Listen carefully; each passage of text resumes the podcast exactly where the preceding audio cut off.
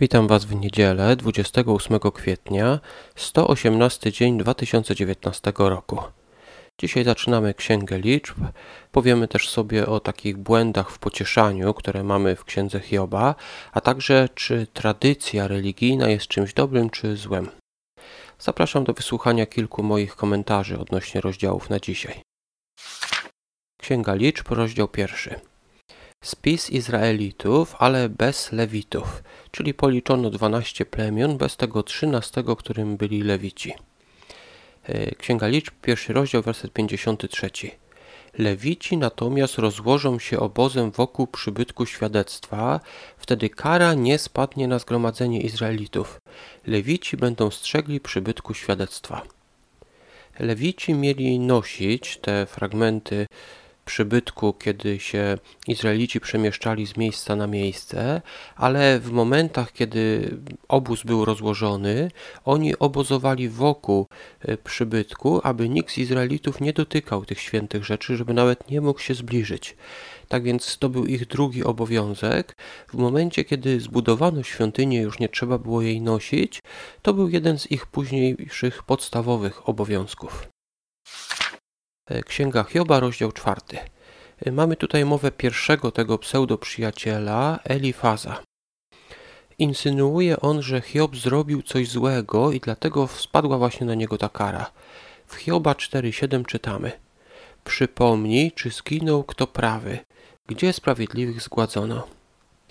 E, gdy spojrzymy na historię ludzkości, niestety bardzo często wielu prawych i wielu sprawiedliwych zgładzono w przeszłości.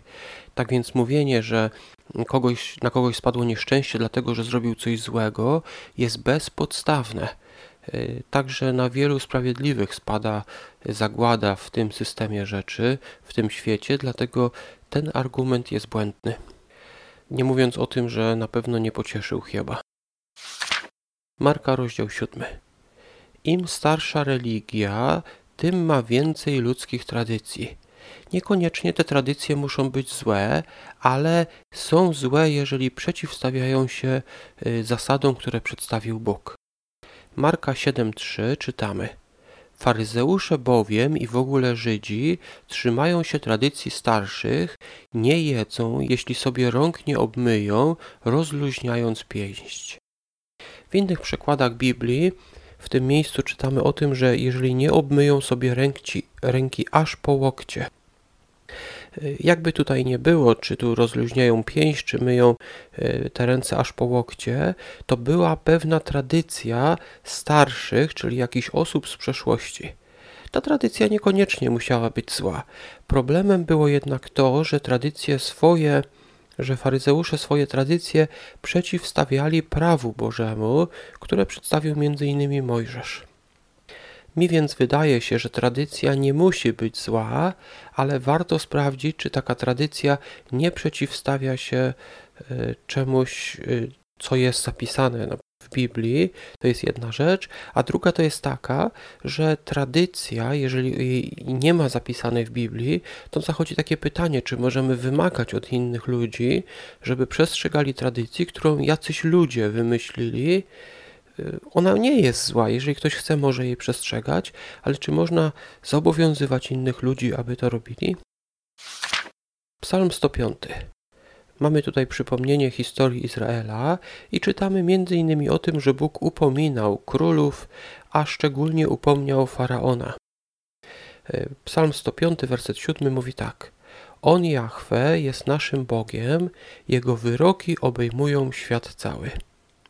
W przeszłości Bóg zajmował się narodem izraelskim, głównie nim, ale kierował swoje słowa także do innych narodów, do innych królów i tutaj w tym psalmie to przypomniano, czyli kierował słowa do królów, którzy mieli styczność z Abrahamem, Izaakiem, Jakubem. Czytaliśmy w tym psalmie, że mówił on nie ruszajcie moich proroków, tak nazwano tych trzech patriarchów, a później oczywiście upomniał także faraona. Tak więc, tak jak czytamy w tym wersecie, On, Jahwe, jest naszym Bogiem, Jego wyroki obejmują świat cały, nie tylko lud Boży, ale także pozostałych ludzi. Księga Przysłów, 13 rozdział, 4 do 6. E, Ja wybrałem na dzisiaj werset czwarty. Czytamy tam.